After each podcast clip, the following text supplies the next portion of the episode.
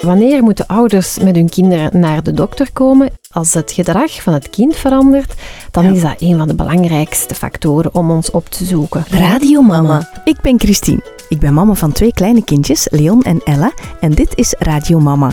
Een podcast over ouder zijn van kleine kindjes en alles wat daarbij komt kijken. Dit seizoen wordt mede mogelijk gemaakt door Kinderbijslagfonds Infino. In deze aflevering heb ik dokter Sophie van der Roos te gast. Zij is mama van vier kleine kinderen en werkt als huisarts met een speciale interesse voor de allerkleinste onder ons. Een tijdje geleden schreef ze het boek EHBK, Eerste Hulp bij Kleine Kinderen. En vandaag vertelt ze ons wat we precies moeten doen bij kleine en grote ongevallen.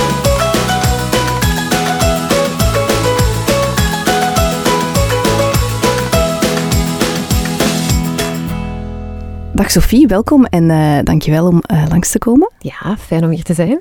Je bent huisarts en je hebt ook voor kind en gezin gewerkt, hè? Ik heb voor kind en gezin gewerkt. Ik heb daar 13 jaar voor gewerkt, eh, tot vorig jaar. En dan heb ik de plaats gelaten aan mijn collega's, omdat mijn agenda een beetje aan het uitpuilen was. Maar ik heb dat altijd wel heel graag gedaan, ja. Ja, oké. En ehm, je hebt een hart voor kinderen. Dat klopt. Ik heb een hart voor, voor veel mensen en voor Mhm. de ouderen ook, maar de kinderen, dat is toch wel iets speciaal. Ja, want je hebt een boek geschreven. Het Ja. heet ehm, EHBK, Ja, Eerste Hulp bij kleine, kleine kinderen. kinderen. Ja, en daarin kan je van alles vinden dat, dat je nodig hebt eigenlijk als er iets gebeurt. Of Klopt. ehm, ja, echt Ja. om eerste hulp te bieden bij de kindjes. Hè? Dat is eigenlijk een naslagwerk dat nog niet bestond. En ik wou dat op een, een heel ehm, aanvaardbare en gemakkelijke manier over laten eh, komen bij ouders. Dat Mhm. ze op bepaalde momenten niet in paniek moeten schieten, Ja. maar op andere momenten wel moeten in actie schieten. En wanneer Ja. dat ze wel en niet naar de dokter moeten gaan, omdat dat soms toch wel heel moeilijk is voor ouders. Om in te schatten. Om in te schatten, ja. ja, absoluut. Absoluut. Want dat was eh, een van mijn vragen. Wanneer moet ze naar de dokter gaan met een kindje? Hè? Want dat is toch soms moeilijk. Hè? Van, moet ik nu afwachten of moet ik nu gaan? Of je wilt dan ook niet de overbezorgde moeder zijn die voor het minste naar een dokter gaat. Dus het is zo soms moeilijk om aan te voelen. Ja, voilà. Zijn er regels voor of richtlijnen of zo? Goh, ik begin meestal eh, met één grote richtlijn. Want het instinct, en dan begin ik meestal met het moederinstinct, ik ga Mhm. de vaders natuurlijk ook niet eh, links laten liggen, eh, is het allerbelangrijkste. Ja. Ik zeg meestal, moeders hebben, dokters hebben vaak gelijk, maar moeders hebben meestal gelijk. Ja. Dus wanneer moeten ouders met hun kinderen naar de dokter komen, is dat als het gedrag van het kind verandert, dan Ja. is dat een van de belangrijkste factoren om ons op te zoeken. Ja. Dus een, een kindje, wat doet een normaal klein kindje? Een normaal klein kindje die gaat eh, slapen. En Mhm. de ene wat meer als de andere natuurlijk. wat eten, die hebben een eetpatroon, een eetgedrag. Kinderen Ja. spelen, die gaan hun spelen niet zomaar laten. Dan moet er echt wel iets eh ja, als ze stoppen met spelen. Ja. Voilà, voilà. Dus dat zijn allemaal normale factoren. Als Mhm. één van die factoren wegvalt, dan klopt er iets niet. Een kindje met 40 graden, en kinderen maken heel gemakkelijk hoge koorts, maar dat eet en dat speelt en dat goed slaapt, dan is Mhm. er eigenlijk meestal niet zoveel aan de hand. Dan moet Ja. je misschien wel eens laten nakijken, maar er is niks erin bij. Een kindje zonder koorts, dat normaal heel, heel actief is en dan plots in de zetel gaat liggen, dan klopt dat niet. Ja. Dan verandert iets aan het gedrag van een kind. En dan denk ik best dat je toch wel eens naar de dokter gaat. Ja. Dus het gedrag is eigenlijk belangrijker dan dingen zoals koorts bijvoorbeeld. Dat is veel belangrijker als koorts. Ja, het is soms eng, hè? Zo'n kindje dat heel hoge koorts heeft, op 40 graden, dat is zoiets. Als je dat als volwassene... Maar dat is minder erg als een kindje koorts heeft dan wanneer een mama of een volwassen persoon gewoon koorts heeft. Kinderen kunnen heel gemakkelijk tot 40 graden gaan. Mhm. En die kunnen met longontsteking 38 maken en met verkoudheid 40 graden. En dat is heel individueel afhankelijk. Ja. Dus eh, daar mag je niet altijd op afgaan. Wanneer moet je wel op koorts afgaan, op koorts op zich, is, Mhm. eh, dan moet je de leeftijd in kader houden. Kindjes onder de drie maand met koorts, dus vanaf 38 graden, die Ja. horen in het ziekenhuis thuis. Sowieso, ja. Sowieso, ook al hebben die maar een, een verkoudheid met een, een licht, lichte koortsopstoot, die Ja. horen naar het ziekenhuis te gaan, naar de pediater te gaan. Omdat die nog heel kwetsbaar zijn. Die zijn heel kwetsbaar en die kunnen eigenlijk op een paar uur tijd van een verkoudheid naar een hersenvliesontsteking of een longontsteking gaan. Ja. En dat gaat zo snel dat, dat we daarvoor moeten zijn. En dan Ja. eh, worden die kindjes ook wel grondig onderzocht en geobserveerd Ja. en krijgen die vaak medicatie op voorhand. Ja. Kindjes zo vanaf, zes, allee, vanaf drie eh, maanden tot zes maanden, dan ga je best naar de dokter als ze 39 graden hebben. Dat Mhm. begint al. Maar kindjes boven de zes maanden kan je gerust afwachten als het gedrag Normaal het toelaat. Ja, ja. Eh, normaal hebben kindjes vier dagen koorts en dat is, dat is perfect normaal. Ja. Dus vanaf dag drie ga je misschien best even naar de dokter om te kijken of dat er eh, Ja. niks verandert. Koorts op zich is ook een reden om naar de dokter te gaan als dat boven de 40 graden is. Ja. En ik denk Dat dat, is echt wel de max. goh, ik denk dat ouders toch wel heel rap Dat sowieso doen, hè. sowieso doen. Ja. Dat kind is dan ook meestal niet, niet oké. Eh, rilkoorts is ook een reden om naar de dokter te gaan. Rilkoorts kan wijzen op een urineweginfectie of, of heel, dat is eigenlijk heel snel stijgende koorts. Wat is rilkoorts? Ah, dus dat is het heel snel Dat is heel stijgt. snel. Dat kan En letterlijk ook met rillen erbij? gaan of? echt Ja. rillen. Dus de, de ouders zien die rillen. Vaak wordt dat een beetje ehm, vergeleken met koortsstuipen, maar dat is Ja. het niet. Want kinderen gaan het bewustzijn niet verliezen. Mhm. Maar dat kan op 10 minuutjes van 36 graden naar, naar 8, 39 graden gaan. En dan gaan die kinderen rillen. En dat Ja. kan soms op een zware, allee, op, op een urineweginfectie of zo leiden, of een, Ja. een griep of een longontsteking. Een reactie op een ontsteking in het lichaam. Voilà, Ja. dus dan moet je ook wel even gaan. En koorts dat niet onder controle geraakt met medicatie, zoals Perdolan en Mhm. Nurofen. Eh, maar dat is een andere discussie. Eh, Als het niet daalt. als het niet goed daalt en het blijft heel hardnekkig, Mhm. dan gaan ouders ons ook opbellen en terecht. En koorts dat terug is van weg geweest. Dus eh, Ah, als ja. koorts er drie dagen is, een Terug dagje weg, Mhm. en dat komt plots terug opzetten, dat kan nog een nieuwe infectie zijn, maar dat kan ook zijn dat er dan wel een, een bacterie bij komt of toch iets zwaarder aan de hand is. En dan zien we die kindjes ook wel graag. Ja, terug. En vanaf wanneer ehm, heeft een kindje eigenlijk koorts? Vanaf welke... De Eh. allerkleinste vanaf 38 graden. Ah ja. Eh, dus dat is eigenlijk al koorts bij de kindjes. ja. En bij de iets grotere, bij de kleutertjes bijvoorbeeld? Ah, 38 is eigenlijk ook wel een, eh, ja, dat is lichte koorts, lichte verhoging. Ja. Ja. Bij volwassenen ligt dat wel lager. Hè. We hebben van 37 graden, 37,5 Dan lig je wel koorts. strijk. Dat ligt wel plat. Maar eh, die kleintjes hebben meestal geen, eh, geen klachten met die temperatuur. Zeker Nee, die kunnen zo echt eh, nog heel vrolijk zijn. Hè? Die kunnen heel vrolijk zijn. Dus die- dat, Dat is, heb ik nooit begrepen eigenlijk. dat is zo leuk aan kindjes. Hè. Die zijn heel dat eerlijk. Hè. Die, die, kunnen ook niet lang liegen. Hè. Dus je ziet wel of dat die echt Dat ziek is, zijn. ja. Maar je zegt zo, kijk naar het gedrag, maar een kindje dat koorts heeft, ehm, bijvoorbeeld een kleutertje, dat wel zo wat meer moe is en wat meer in de zetel ligt en zo, dat is dan toch nog wel normaal gedrag, Dat kan normaal gezien de koorts. Hè? Voilà. Maar als die koorts dan zakt, dan gaan die meestal Ja. spelen. Je Ja, ziet ja. direct dat dat aanslaagt. En dan gaan die spelen of dan gaan die een koekje eten. Of als je zegt, je krijgt een snoepje. eh, je krijgt een snoepje en kindjes dan blij zijn. weigeren dat. Ah ja, ja, Dan klopt dat ze niet willen eten. Meestal Ja. niet. Ja, dat klopt meestal niet. Of kinderen die, bij de heel kleintjes is dat moeilijk. Hè? Dan heb je die typische symptomen natuurlijk niet. Dus ehm, dan Ze is veel het langer slapen misschien of zo, of moeilijk wakker te Het krijgen is zijn. heel moeilijk om in de boeken te kijken van welk, naar welke symptoom moeten we Ja. kijken. Eigenlijk is dat atypisch gedrag. Hè? Dus Ja. kindjes die moeten normaal heel gemakkelijk getroost worden. Een kind dat ontroostbaar gaat huilen, Ja. die, ja, die hoort bij de dokter, want dan kan er iets ernstigs aan de hand zijn. Ook kindjes die blijven slapen, die suf zijn, slaperig, ja, dan ga je heel snel naar de dokter. En sowieso gaat het met die, met die allerkleintjes sneller hè, Sowieso, naar de dokter. hè. Een kind dat dan niet eet, dat is helemaal... mama-gevoel hè. heeft echt zo'n eh, sirene. Dat- zo, dat was op die, eh, sirene, die auto's. Dat instinct, Oei, dat is. Ongelooflijk, dat is echt waar. En wij zijn heel vaak fout, hè. Dus wat dat eh, veel mama's zeggen, en ze bellen ons dan heel ongerust op van, goh, mijn kleintje heeft de hele dag in, in de zetel gelegen, heeft niks gegeten, Mhm. gejammerd. Allee, ik vertrouw het niet, dat is niet oké. En die komen dan bij ons op consultatie en, Mhm. en ja, die, die, die breken het kot af, hè. En in een keer een, Dat is wel een- typisch, ja. ja, en dan, en dan een koekje en dan spelen. En die ouders voelen zich kei schuldig van, ja, Die denken, ja, was- thuis lag hem nog strak, ja. Die, die was echt niet goed. Maar daar moeten we dan ook wel naar luisteren, want meestal Ja, is er dan wel iets aan de hand. Ja, ja. Dus eh, dat, is, eh, dat is het moeilijke. We komen Dus- niet voor niks. Nee, nee, meestal niet. En als, als het zo is, dan is het zo. Hè. Ja, Beter ook al, een ja. geruststellingen. Beter Ja. een keer te weinig. Voilà. Nee, nee, sorry. Een Beter keer te veel.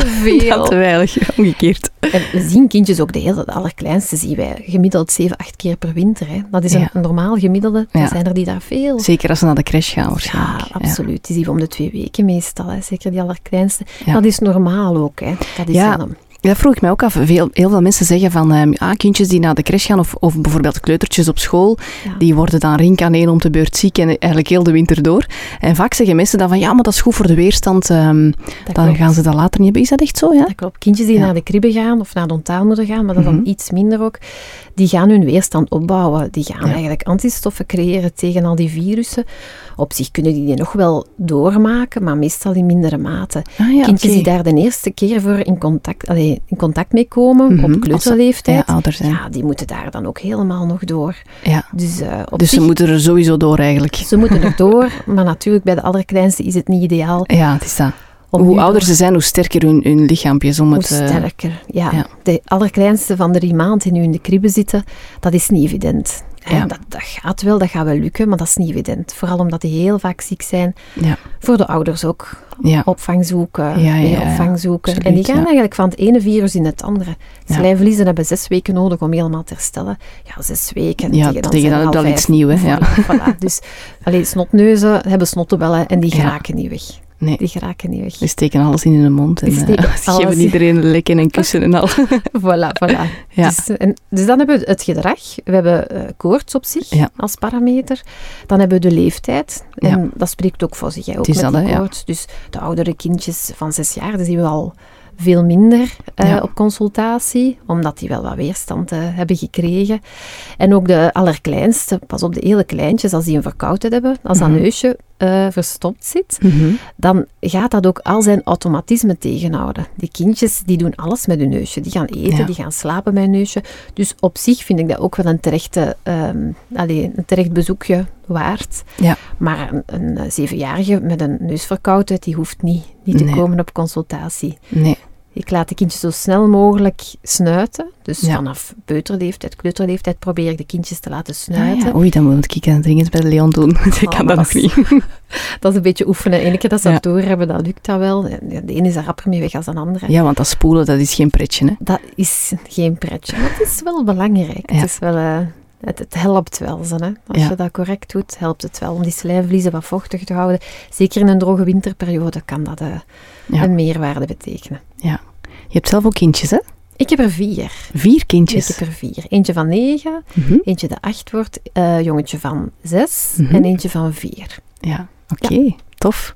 Leuk, Dus hè? vandaar de, de voorliefde voor eh, kindjes behandelen. Of was het daarvoor ook al? Daarvoor was het eigenlijk ook al. Ja? Maar Ja. ik, eh, ik heb, ben nooit aan pediatrie begonnen, omdat ik eigenlijk alles leuk vond. Ik vind het zo leuk om Ja. een familie te volgen, om de grootouders te volgen, om de mama te volgen tijdens de zwangerschap. En je hebt een verhaal en je, je kan ook makkelijker inschatten eh, hoe de ouders gaan reageren.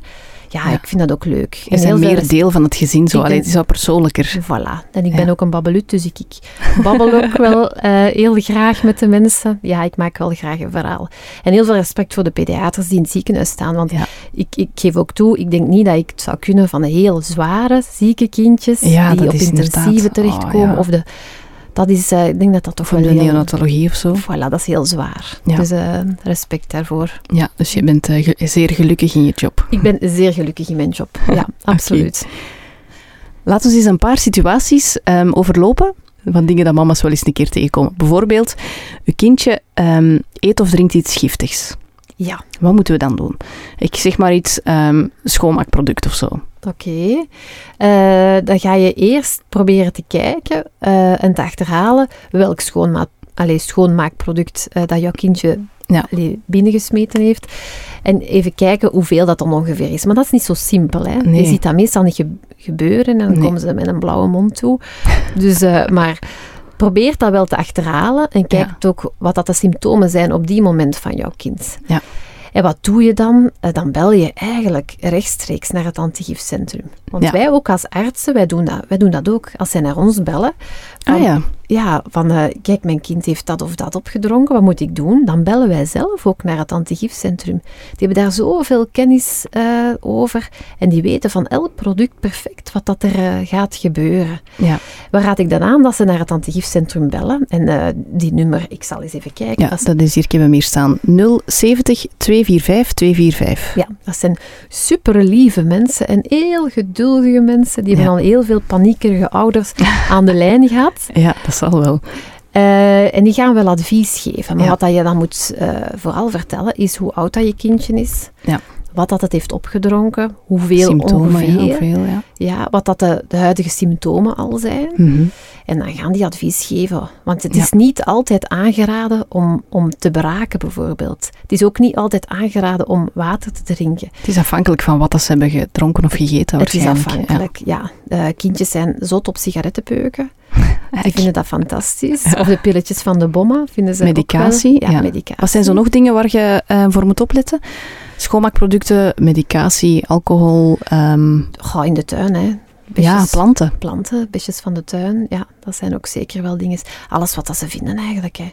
Ja. En, en, meestal als dat vreemde voorwerpen zijn of een pareltje, dat is eigenlijk allemaal niks. Hè. Dat komt er meestal vanzelf uit, tenzij dat het iets scherp is. Ja. Dus dat kan meestal geen kwaad. Maar... En het antigifcentrum kan dan ook zeggen van dat is giftig of dat is niet giftig. als je absoluut. bijvoorbeeld, als je kindje een, een blad heeft opgegeten en je denkt van, oh nee, je, omdat je het niet weet gewoon, dan kun je naar het antigifcentrum Ja, die weten alles. Ah, okay. Die weten echt alles. Die hebben daar lijsten van. Die hebben ook een hele goede... Allee, uh, een goede website. Dus je kunt daar ook wel. Antigifcentrum.be is dat ja, denk ik gewoon. Ja. ja. Maar ik raad aan van gewoon te bellen. Ja, gsm, gsm-nummer, uh, of de, de nummer in de gsm te zetten. Ja, dat Ik zal nog eens zeggen: 070 245 245. Ja, dat is echt fantastisch. Anders niet bij mij ook inzetten. Hè? Ja. Zo'n algemene regel is dat bijtende en vluchtige zaken, dat we de mensen daar niet voor gaan laten braken, omdat dat, um, ja, dat is, dat is bijtend. Dus dat is, dat is meestal zuur. Als en dat, dan gaat, terugkomt, ah, ja. Voilà, die slokdarm gaat dan terug verbranden. Ja. En zo sigarettenpeuken en, en, pilletjes, daar gaan we ze meestal allee, wel voor laten braken. Hè. Ja. Maar dat is geen eenlijnige regel. Dus je moet echt van product tot product gaan bekijken. Ja. Gaan bekijken. Als je kindje dan toch op die moment, als je ziet dat die helemaal niet goed is, en die, Mhm. wordt, uh, ja, die wordt bleekskes, Ja. of die gaat moeilijker ademen, ja, Mhm. dan twijfel je niet. Dan ga je uh, je kindje neerzetten, maar rechtop zetten, om die ademhaling eigenlijk een beetje te verbeteren. Mhm. En de 112 bellen, hè, dan Ja. twijfel je niet. Dat is het algemeen noodnummer. Dat is het algemeen noodnummer. 112. Ja, dus als je ziet dat die niet oké is, dan, dan doe je dat. Ja. Gaat die het bewustzijn helemaal verliezen, dan ga je kindje neerleggen en dan ga je, uh, ga je reanimeren. Hè. Ja. ja. Maar ik hoop dat dat nooit zo ver komt. Gebeurt, hè? Ja. Zo nog iets um, waar je als mama misschien wel hard kunt twijfelen van moet ik hier nu iets mee doen of niet. Als een kindje heel hard valt ja. en vooral met het hoofdje dan ergens terechtkomt of, of heel hard zijn hoofd stoot. Ja. Um, vanaf wanneer moeten we dan zo kijken van nu is het niet erg of nu moeten we misschien toch eens langs een dokter? Wel, dan koppel ik eigenlijk weer terug op het gedrag van het kind. Hè.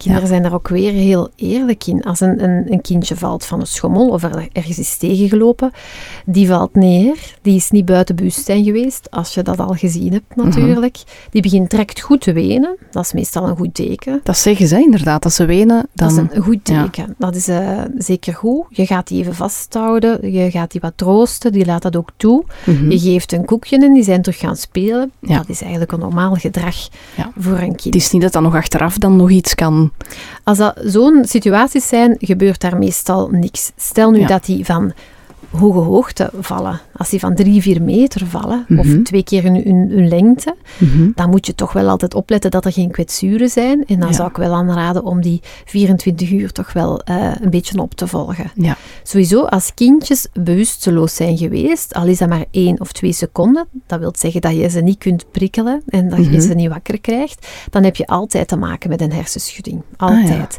Dus ook al gaan die nadien terug wenen en gaan die normaal gedrag vertonen, dan hebben die wel een hersenschudding. Ja. En dan vraag je best advies aan de arts. Dan bel je eventjes, je legt dan ook uit. Die gaat dan ook heel blij zijn dat je dat allemaal vertelt. Van hij heeft terug geweend, hij moet Mhm. voorlopig niet braken, dat gaat eigenlijk allemaal goed. Maar dan kan het zijn dat hij wel wekadvies geeft. Dus Ja. overdag kan je die goed in doog houden op alarmsignalen.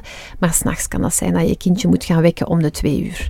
En Om te kijken of alles nog normaal is of dat ze Voilà. reageren. Voilà, zo is Ja. dat. Dus eh, bij grotere kinderen kan je bijvoorbeeld een codewoord afspreken voordat ze Ja. gaan slapen. En Ja. dan moeten ze dat s'nachts ook even zeggen. Antwoorden, ja. Voilà, of je laat ze even drinken. Als je ziet dat één arm niet mee wilt, dat je ze niet wakker krijgt. Ja, s'nachts is dat al niet zo gemakkelijk natuurlijk. Ja, het is dat, als, er, als kindjes vanzelf, van zichzelf misschien heel vast slapen. Voilà, voilà. Dan maar je ziet wel dat zien. meters eh, gaat, meestal herken je wel de Het reactie is van dat, het ja, kindje. kind kind, ja. En dan hou je de kinderen eigenlijk in doog voor eh, alarmsignalen. Hè. En de, de belangrijkste zijn eh, ook weer afwijking van het normaal gedrag. Kindjes dat, de kleintjes kunnen dat nog niet goed zeggen of dat ze hoofdpijn hebben of niet bijvoorbeeld. Hè. Ja. Maar die gaan zich dan ook gewoon leggen. Die gaan niet meer spelen, want dat doet pijn als ze springen. Ja. Dus die gaan stilletjes in een hoekje zitten. Of als ze wartaal gaan uitspreken. Of altijd hetzelfde herhalen. Ja. Als kinderen gaan braken. Die van mij doet dat standaard allebei eigenlijk. Voilà. Oh, oh, dingen herhalen en wartaal. Oké, als zij normaal gaan spreken, dan, Ja, ga, inderdaad. dan ga je even een arts eh, eh, contacteren. Eh, dus hoofdpijn, braken. Maar kindjes gaan heel rap braken als ze verschoten zijn of pijn hebben. Ah ja? Dat kan ook zelfs met een oorontsteking of een keelontsteking zijn dat ze even gaan braken. Maar als het herhaaldelijk komt, twee, drie keer achter elkaar, ja, dan is dat een alarmsignaal. Dan is dat Ja. niet oké. Ja. Eh, kindjes die ook hun nekje niet meer kunnen bewegen, dus van nek stijf worden of het licht niet meer verdragen. Ja. Of de, de zwaardere dingen zijn, als je Ja. wat bloed uit de oren ziet komen. Of, eh, ja, dan denk ik dat elke dat- mama wel naar de dokter gaat. dat is eigenlijk Als je dan zegt van, oh chill, dan... eh, Voilà, dus dat is, is, dat is logisch gezond Ja, dat je dan gaat, hè, ja. hè. Kindjes die van dubbelzicht spreken bijvoorbeeld, dat kan ook wel. Ze zeggen, ik zie Ah, twee ja, ja. mama's. Ja. dan, dat is wel Ja. leuk dat er twee mama's zijn, maar dat is eh, niet oké. Dus als dan ze, kan de ene dan gaan slapen en de Ah, andere... voilà, dan, dan geeft het even over. Dan zeg je, mama, jij mag... eh. dus dat is alarmsignalen wat in doog houden en ook gewoon gezond verstand gebruiken. En als ze van hoge hoogte zijn gevallen en je merkt dat ze gevallen zijn, ze zijn bewusteloos, let dan ook op dat je geen verdere eh kwetsuren creëert. Dus ga dat kindje niet direct pakken. Kijk of dat, dat nekje niet... allee, Niet, niet verleggen of, of Even eh, niet veranderen van positie. en even kijken wat dat er aan de hand is. Als je eh, vermoedt dat er wel iets aan de hand is met het nekje of de rug, dan probeer je je kindje eigenlijk vast te houden en nabij te blijven. En dan Ja. bel je de 112. Ja. Beter dat eventjes, eh, zeker als die bij bewustzijn is en dat die, als die ademt, dan, eh, dan die te pakken en eigenlijk kwetsuren bij te creëren. Want dat is een, ja, dat is een reflex van ons. Hè. Een Ja. kindje valt en we pakken die op. Hè. Ja. En meestal kan dat ook geen kwaad zijn. Hè. Maar eh, Mhm. Ja, soms even is Better best- safe than sorry. Voilà, beter is, het is beter soms dat je vijf seconden even nadenkt, wat kan ik hier het beste doen? Ja, proberen de situatie in te schatten. Voilà. Maar dat is misschien moeilijk, hè, op zo'n moment dat je panikeert. Dat is vaak moeilijk. Maar als je alleen bent, lukt dat meestal wel. Ja. Als je met twee Focus, bent, ja. voilà. als er een papa en een mama is, is er altijd één iemand die in paniek schiet. Ja. Dat is een beetje, ja, dat is een, een rol dat je een keer kan afwisselen. maar je zou ervan verschieten wie dat er in paniek schiet en wie niet. Ja? Dus ja, meestal diegenen die anders bij gewone verkoudheden of zo in paniek schieten, Ja, die gaan op die heel momenten kalm. heel ja. kalm van, kijk, dat heb ik gelezen, dat kan ik. Ja. Dus eh, ja, Daarom dat denk ik ook wel goed is om zo de kennis te hebben. Ja. Hè, om, om eens een keer een EHBO-cursus te volgen, echt om het ook eens gedaan te hebben. Zodat je gewoon ook in die momenten dat dat misschien gebeurt, hopelijk niet, hè, maar dat, dat als het gebeurt, dat je wel weet van oké, ik heb hier die kennis ergens zitten, ik moet nu gewoon kalm zijn, dan komt dat terug. Terwijl als je het compleet niet weet, ja, dan begin je maar wat te doen en dan... voilà, het is dat. Dus ik raad dat ook wel aan. Dat iedereen dat minstens één keer doet. Het is natuurlijk fijn als je dat wat herhaalt. Ik moet dat ook nog herhalen. Hè. Gelukkig, gelukkig heb ik nog nooit een kind moeten reanimeren, een klein kind moeten reanimeren. Dus ik herhaal dat ook heel graag voor mezelf. ja. Ehm, maar dat is wel belangrijk. Dat je het weet. Was, kunnen we dat een beetje uitleggen, ehm, wat, het, wat de basis is van dat reanimeren, wat dat precies moet doen? Het reanimeren zelf? Ja. Ehm, nu, wanneer eh, moet je gaan reanimeren? Dat is bij volwassenen eigenlijk ook zo. Is eh, als eh, je kind niet meer ademt. Ja. Het is heel moeilijk om bij kinderen een polsslag te gaan pakken. Dat is in zo'n stresssituatie bijna niet te doen. Dus ga vooral kijken naar de ademhaling. Ja, En, Want anders zijn alle kindjes... Voilà, voilà. En bij kinderen ziet dat ook vaak. Hè. De, een hartje gaat stilstaan, vaak door ademhalingsproblemen. Bij volwassenen is dat anders, dat zijn meestal hartproblemen. Maar bij kindjes is dat vaak eigenlijk de ademhalingswegen. Nu, eh, wat doe je dan bijvoorbeeld na een verstikking? Dat zal ik straks misschien nog eens even Ja. uitleggen. Eh, als je kindje bewusteloos geraakt, of na een epilepsieaanval, of eh Ja. Eender 12 bij een zware infectie. als je een of kindje- bij verdrinking, of als ze bij in het water zijn gevallen. Ja. Absoluut. Dus eh, wat dat je eerst gaat nakijken, is of dat je kind bewusteloos is. Ja. En wat wil dat zeggen? Is dat het kind niet meer reageert op, op prikkels, waar dat hij normaal op reageert. Dus je gaat eens eventjes knijpen in de, in de schoudertjes, of aan de voetjes kriebelen, of aanspreken. Kan dat ook met de ogen open zijn? Dat, Of eh, hebben ze dan sowieso altijd hun ogen dicht? Meestal hebben ze de oogjes dicht, maar dat kan Ja. met de oogjes open. Dat dat een beetje open staat, Ja. dat die echt wel helemaal weg Dat zijn. is een beetje een eng onderwerp. Hè? Dat is Dat is zoiets wat je niet hè? wilt voorstellen. Hè? Maar toch, eigenlijk moeten we het weten. Hè? Ja, eigenlijk wel. Ik weet ook als ik, als ik eh, zo'n cursussen geef, dat de mensen niet zo graag oefenen. Nee. Dat ze dat graag even Te confronterend of zo. Ja, zo. Dat zijn zo van die scenario's die je ver weg uit je hoofd wilt houden. Hè? Voilà, voilà. Ja, ik ook. zo, Hè. Ja. Zeker en vast. Kom de kleine body body. Maar ja, ja. Spreek jij deze taal ook? Mama's en papa's kennen ze als geen ander. En Kinderbijslagfonds Infino. Want Infino wil jouw kind en jouw gezin een handje helpen, zodat jullie samen in het leven kunnen groeien en je kind zijn eigen plek in de samenleving kan vinden. En daarvoor moeten we natuurlijk dezelfde taal spreken. Op infino.be. Infino. Samen groeien. Dus wat doe je eerst? Je gaat kijken of dat je kindje bewusteloos is. Ja. Ehm, als dat zo is, Mhm. ja, dan is het volgende wat dat je gaat doen, is kijken of dat de kindje ademt. Ademt, ja. Ja, en dat is ook een heel belangrijke. Voelen aan de mond? Of... Voilà, dus de hele kleintjes onder het jaar, ehm, die ga je eigenlijk eh, gewoon op een vlakke ondergrond leggen. Mhm. Als dat kindje niet in een auto-ongeval terecht is gekomen of van hoge hoogte is, Ja, is want dan gevallen. mogen we weer niet veranderen van Voilà, positie. je moet ja. altijd kijken wat dat in, in, allee, Ja. op die moment het, Wat er eh, gebeurd is, ja. Voilà, dat klopt. Eh, dus ga je de ademhaling controleren. Dus Mhm. de hele kleintjes leg je in één lijn op een vast ondergrond. Mhm.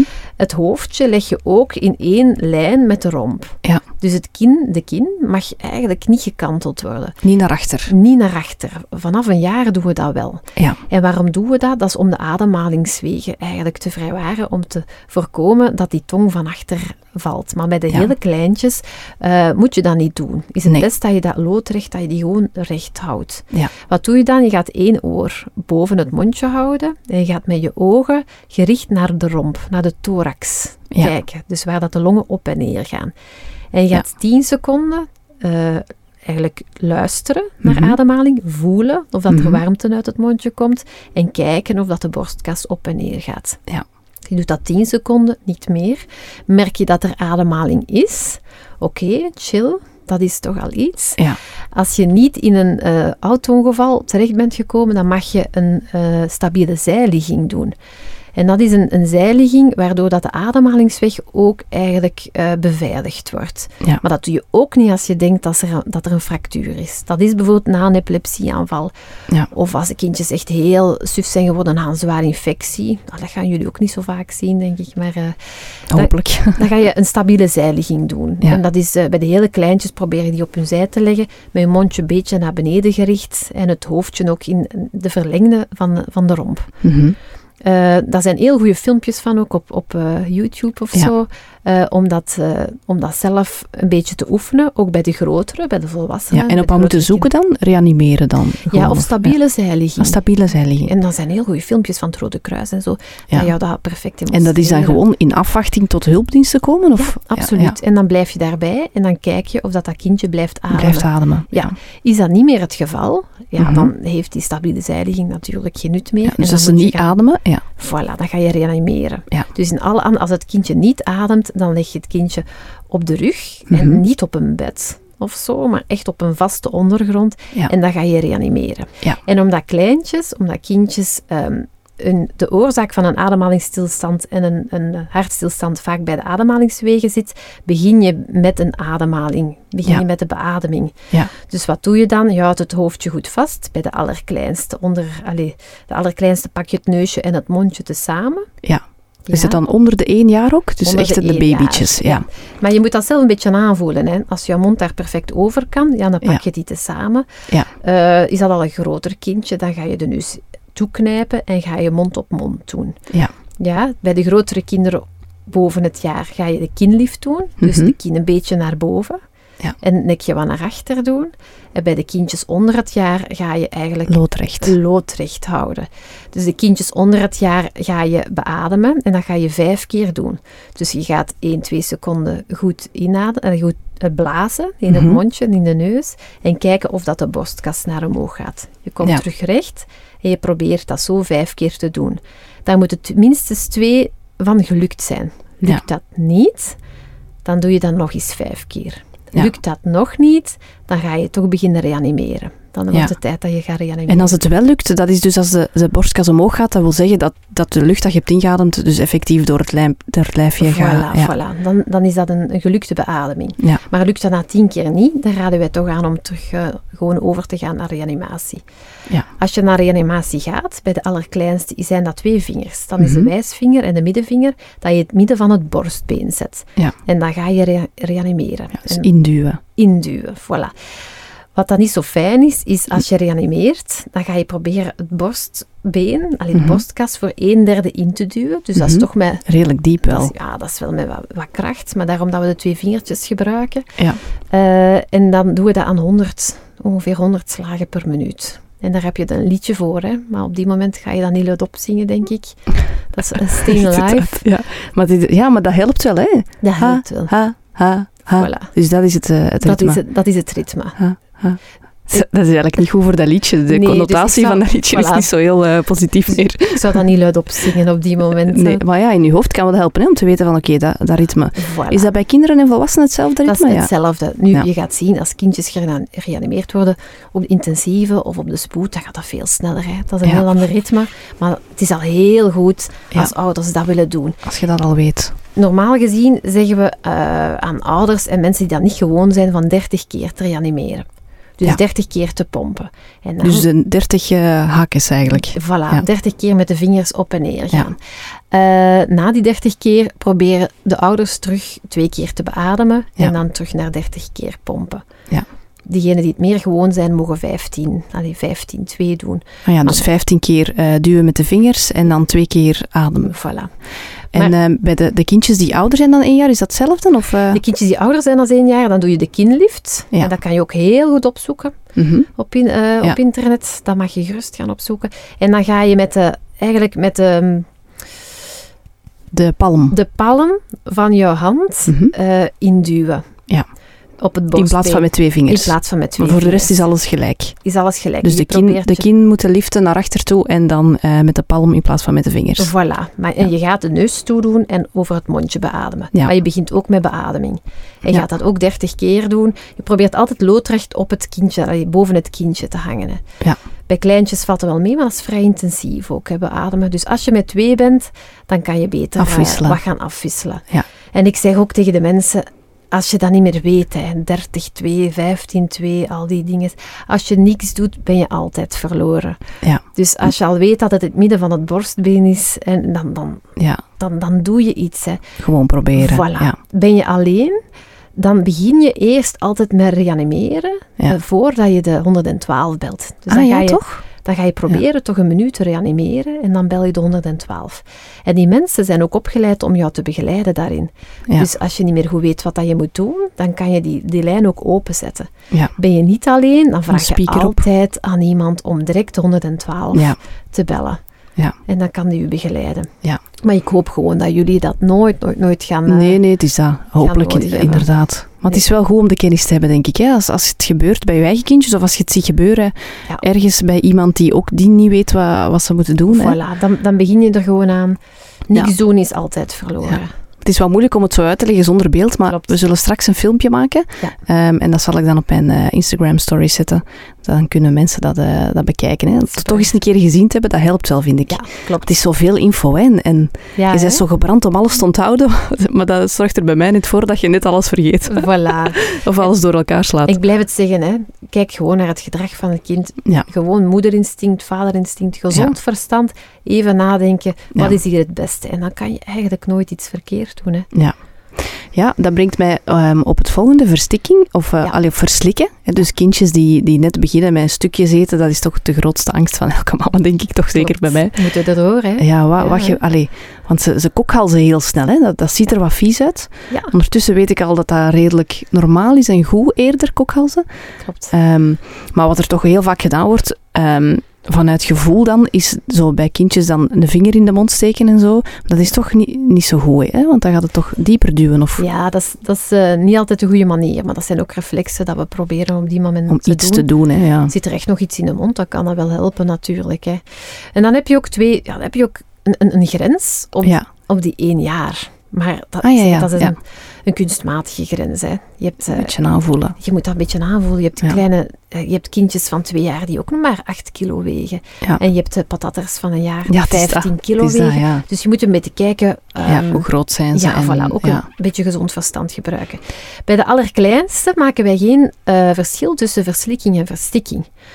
Dus als... Ah ja, Ja, dus wat is het verschil eigenlijk? Voilà, verslikken, eh, dat zijn kindjes die, eh, ja, waar dat iets vast komt te zitten, maar dat er Mhm. nog altijd een, een, een weg is voor de ademhaling. En die kindjes gaan hoesten en proesten. Ja. Ehm, als ze daar zelf niet door geraken, de allerkleinste, dan gaan we dezelfde techniek gebruiken als bij verstikking. Ja. Ik zeg meestal heel simpel, als een kind zich verslikt, Mhm. dan hoor je nog van alles. Ja? Als een kind zich zwaar verslikt, dan kan het wel een gierende ademhaling hebben, maar allee, eh, dan hoor je iets. Je hoort nog Je hoort ademhaling. hoesten, je Ja. hoort proesten, je hoort dat het kind gaat gieren, dat naar Ja. ademhaling stakt. Als een kind verstikt, dan hoor je niks. En Dan is kind, het volledig geblokkeerd echt. Voilà. En bij een kind is dat nooit goed. Dat is als Je gevaarlijk, niks, als je niks hoort, is, zijn ze ofwel iets aan het uitsteken, of eh, ze zijn aan het stikken, maar Ja. Hopelijk is dat ook niet zoveel eh, het geval. Eh, dan hoor je niks. Die kinderen zijn ook heel angstig, die grijpen vaak ook naar hun, naar hun keeltje. Dus Ja. dat is verstikken. Die worden niet rood, hè? Die worden... Nee, Dat heb ik ook eerder gehoord, dat, dat als ze rood zien, dat eerder, Verslikken. Ja, dat eerder goed is, omdat ze dan, Ja. het teken is dat ze dan nog zuurstof krijgen. Voilà, dat klopt. Dan zijn ze eerder aan het verslikken. Dan, Ja. dan worden die knalrood. Het is als ze bleek worden dat... Dan ehm, worden ze bleek en, en na de rand gaan de, de lipjes blauw worden en zo. Ja. Dus nee, dat is niet zo'n goed teken. Nee, en wat moeten we dan doen? Want eh, ook misschien eerst nog kokhalzen, daar moeten we niet op ingrijpen, hè? Dat is oké. Dat is Het normaal. kind gaat eh, dat eigenlijk zelf verhelpen. Dus dat zit het gewoon van achter in de keel, dan is het nog niet echt... eh, Nee, dat komt wel goed. Ja. En als, het ziet er vies uit dat wel, ziet hè. er vies uit. En Ja. als het er zelf niet uit geraakt, dan ga je de techniek eh, gebruiken dat ik Ja. nu ga uitleggen. Hè. Ja. Dus onder het jaar ga je zowel bij zware verslikken, dus Mhm. als de kindjes er zelf niet uit geraken, Mhm. en verstikken de sandwichmethode gebruiken. En de sandwichmethode, dat is een, een naam om uit te leggen dat we gaan draaien op een bepaald moment. Ja, oké. Eh, hoe doe je dat? Ik ga dat proberen uit te leggen zonder, eh, zonder beeld. Hè. Ja, we zullen ook achteraf een filmpje maken, hè, maar nu even Voilà. eerst zo proberen uitleggen. Dus probeer het allemaal eens na te doen. Ja. Je eh, legt je kindje op zijn buik op jouw niet-dominante onderarm. Ja. Dus de arm waar dat je niet mee Schrijft of... schrijven. Voilà. Eh, het hoofdje moet rusten in jouw handpalm. En je gaat het, je duim aan de enige benige onderkaak zetten en jouw twee vingers, wijsvinger en middenvinger, op de andere benige onderkaak. Dus echt wel, ja, het mondje niet toeknijpen, want dan, dan heeft het geen nut. Maar je Ja. probeert het wat te ondersteunen. Daar Ja. gaat het eigenlijk Met om. uw dominante arm dus. Met jouw niet-dominante. Ah ja, ja, ah, ja oké. Ja, ja, De niet-dominante. Dus je laat dat rompje rusten op die onderarm. Mhm. Als je recht staat, is het gemakkelijk om eigenlijk eh, een beentje langs de ene arm te, te zwieren Mhm. en het andere Dat ze er echt overhangen zo. Voilà. Ja. En, en het andere beentje tussen jouw oksel en jouw arm te laten rusten. En Ja. eventueel kan je die zelfs zo wat tegenhouden. Tegenhouden. Ja, want, dat, want allee, ik, heb dat, ik heb er al eens zo'n filmpje van gezien, maar ik denk, dat, dat is toch niet zo heel... Allee, Dat je is er precies mee goochelen? Voilà, maar die, zo die heel kleintjes kunnen dat goed tegenhouden. Wat dat belangrijk is, dat je je onderarm dan goed laat zakken. Het kindje moet naar beneden hangen. Dus als je die horizontaal houdt, is dat niet oké. Met zijn hoofdje naar beneden. Voilà, Ja. goed naar beneden. Nu ook niet helemaal loodrecht Nee, naar nee. beneden. Maar. En wat ga je dan doen? Dan ga je je sterke arm gebruiken. En Ja. je gaat eh, met jouw, weer met de, de palm van jouw hand, Mhm. eh, vijf slagen, Mhm. eigenlijk stoten, Mhm. de, tussen de twee schouderbladen geven. Ja, dus niet met de vlakke hand. Niet met de vlakke de hand bij die kleintjes. kleintjes. Ja. En dat zijn stoten, dat is geen schouderklopje dat je moet doen, maar dat zijn echt wel goede slagen. Ja, tussen de schoudertjes. Ja, en, en je controleert echt je slagen. Je gaat dat Ja. niet vijf keer snel achter elkaar doen, maar je gaat 1, dat 2, 3, Voilà. 4, goed vijf. stevig. Ja. Ja? Mhm. Eh, lukt dat niet, is dat Mhm. vooraf niet losgekomen, dan Mhm. ga je sandwichen. Dat wil zeggen dat je het kindje gaat draaien en op zijn rugje gaat leggen op jouw dominante. Wisselen Arm. van kant. Ja. Voilà. En dan ligt hij op zijn rugje op jouw sterke, allee, op jouw Mhm. sterke kant. Met zijn gezichtje naar u. Naar boven, Ja. voilà. En eh, het gezichtje, allee, het hoofdje, rust ook op jouw handpalm. Ja. Dan ga je de twee vingers, dus jouw wijsvinger en jouw eh, middenvinger van jouw niet-dominante Mhm. arm, dus van niet, Ja. niet-dominante hand, ga je, eh, zoals bij re- reanimatie eigenlijk, vijf keer induwen op de borstkas. Ja. Dus en iets stotender als bij reanimatie, zodat er kracht is waardoor dat het voorwerpje loskomt. Ja. Ook op met een derde ongeveer zo induwen? Ja. Of is dat, ja. Ja, En dat is dan eigenlijk voor een lucht, eh, Voilà. luchtstoot te creëren, dat klopt. naar buiten vliegt Dat eigenlijk. klopt, Ja. want bij kleintjes mogen we geen Heimlich manoeuvre doen. Dan gaan we vijf keer stoten. Lukt dat niet, gaat dat kind nog altijd niet ademen, dan, hap, Terugdraaien. dan gaan we terug sandwichen. En dan gaan we weer de andere kant op.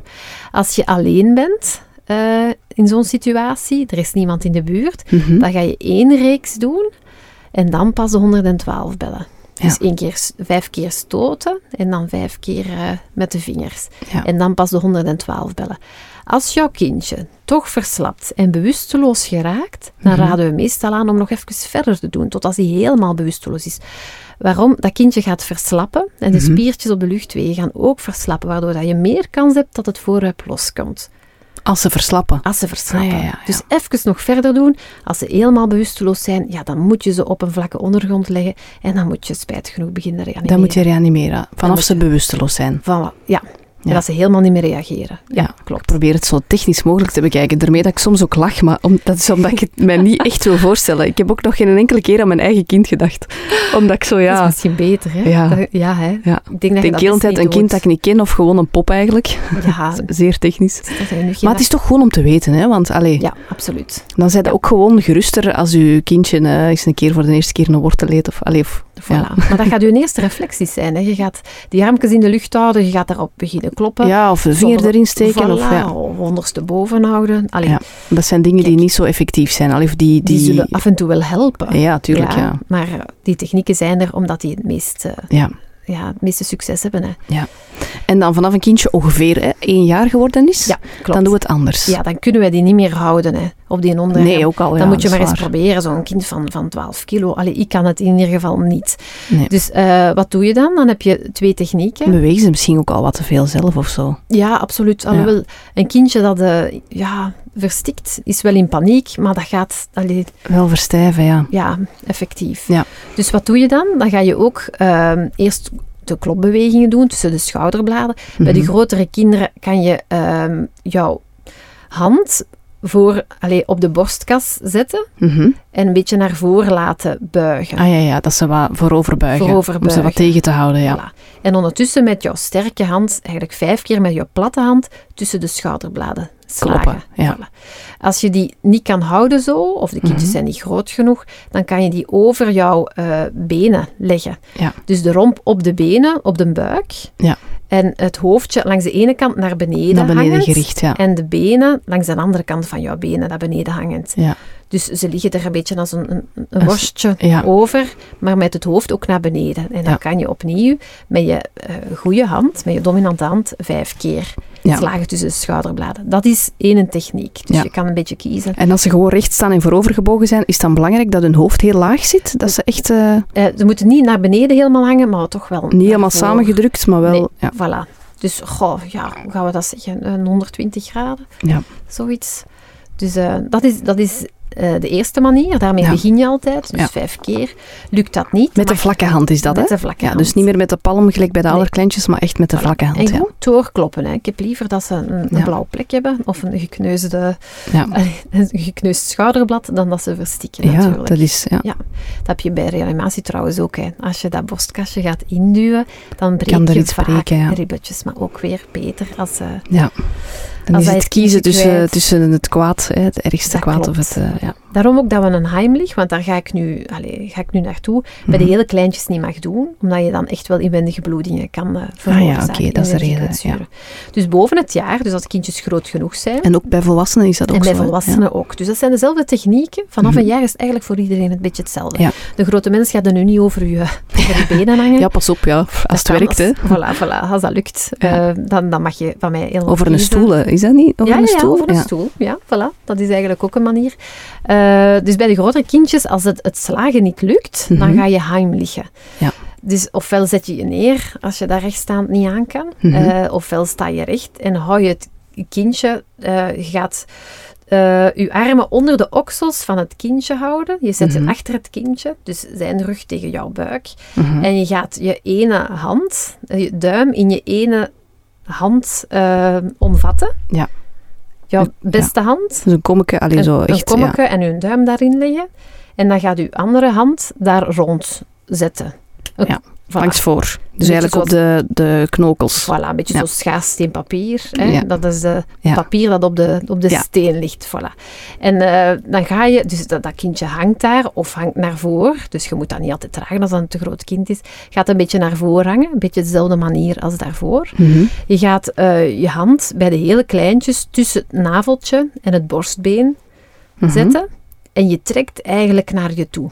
Ja. En je kan dat niet op een verkeerde manier doen. Je kan nooit loodrecht evenwijdig met de grond trekken. Dat is onnatuurlijk. Je moet dat maar eens proberen. Naar boven, richting. Het is Je echt... gaat dat sowieso naar boven trekken. Ja. En dat ga je vijf keer echt een schokkende beweging naar, naar boven doen. Ja. Bij de grotere kinderen ga je juist onder het borstbeen jouw, eh, jouw hand Dus op, op de ribben nog wel. Eronder. eronder waar Onder de ribben. Ja, voilà. Dus op de ribben is niet veel, maar waar dat er zo'n putteken is. En dan Ja. in één keer voel je zo'n buik. Ja. een Dus waar de ribben eigenlijk samenkomen. Voilà, Daar. Ja. Dus daar mag je dat dan ook doen. En, mag je En echt in schokken zo. Echte schokken. Ja. Er moet echt kracht uitgaan naar, eh, naar die mond toe. Ja. Dus vijf keer heimlichen. Ja. Lukt het niet, er is geen ademhaling, dan ga je terugslagen. Vijf Ja. keer. En dezelfde. Voilà, dezelfde manier. Ben je alleen, ga je vijf keer slagen, vijf keer heimlichen. En dan pas de 112 bellen. Ben je niet alleen, laat je direct de 112 bellen. Ja. Gaat het kind verslappen, dan doe je verder, omdat je dan veel kans hebt dat het toch nog lukt. Ja. Gaat het kind bewusteloos vallen, eh, of verliest het zijn bewustzijn, dan ga je het kind op een vlakke ondergrond leggen en dan ga je beginnen reanimeren. Kun je eraan uit? En dat hadden we al uitgelegd, hè? Het reanimeren voor kin- grotere kinderen. Ja, ja, Ja, dat is vanaf Ja. een jaar. Hè? Ziet het, ben het al vergeten. Dat is niet erg, dat is niet erg. Maar dus daar gaan we de filmpjes misschien ook bij helpen, hè, die we dan straks gaan maken. Voilà. Zolang dat je niet op de buik begint. En op de- nogthans, ik heb al een cursus gevolgd, maar dat is wel al twee jaar geleden. Ja, maar ja, dat is normaal. Hè. Ja. Dat, eh, dat, dat is iets wat je elke dag eh, niet doet. Hè. Dus Nee, nee, ja, dat is dat. Voilà. Maar zolang dat je niet de benen begint te masseren als, als reanimatie, is het goed, denk ik.